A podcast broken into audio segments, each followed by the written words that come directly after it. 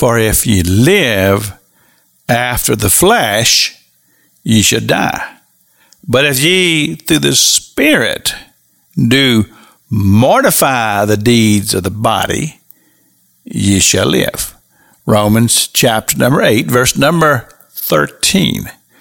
Now, if you would uh, give me a moment to digress here just a bit, to read this and to understand that in basic comprehension, he's saying that our spiritual person will dictate the behavior of the physical person. He said, Pastor King, I don't understand that. Well, I have to bring it into the realm of saying that the spiritual man can be dominant if that's our choice.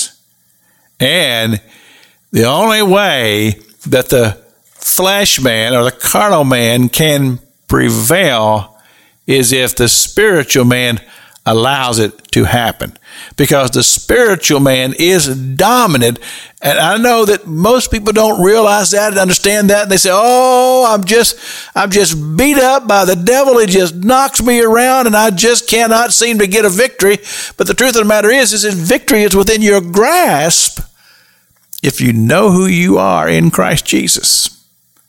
You are a spiritual person. You have great spiritual ability in Christ. Do you realize that the Word of God says that God has given you permission to invoke His name?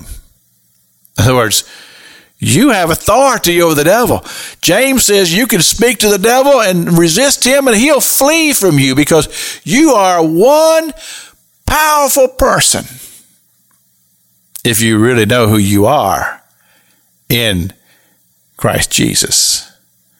The unfortunate thing about it is that many Christians do not comprehend that. And we just make the assumption that we're just defeated.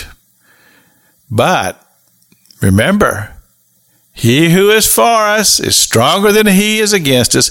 And the scripture says that we are more, more, I'm saying, than conquerors through Christ Jesus.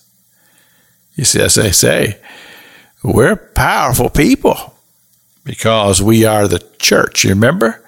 Jesus commissioned his church and he said, The gates of hell shall not prevail against the church, against his church, if we truly are understanding of who the church is and how powerful the church is, because the church is not made of flesh, it is spirit, and it's people who have come to a spiritual awareness that they are spiritual and that they're strong and they're mighty in the spiritual realm and that we can speak and we can walk and we can hear the voice of the shepherd and we can flow in that and walk in great victory here on this earth. I'm telling you, church, I pray that God would just open all of our eyes to true spiritual awareness.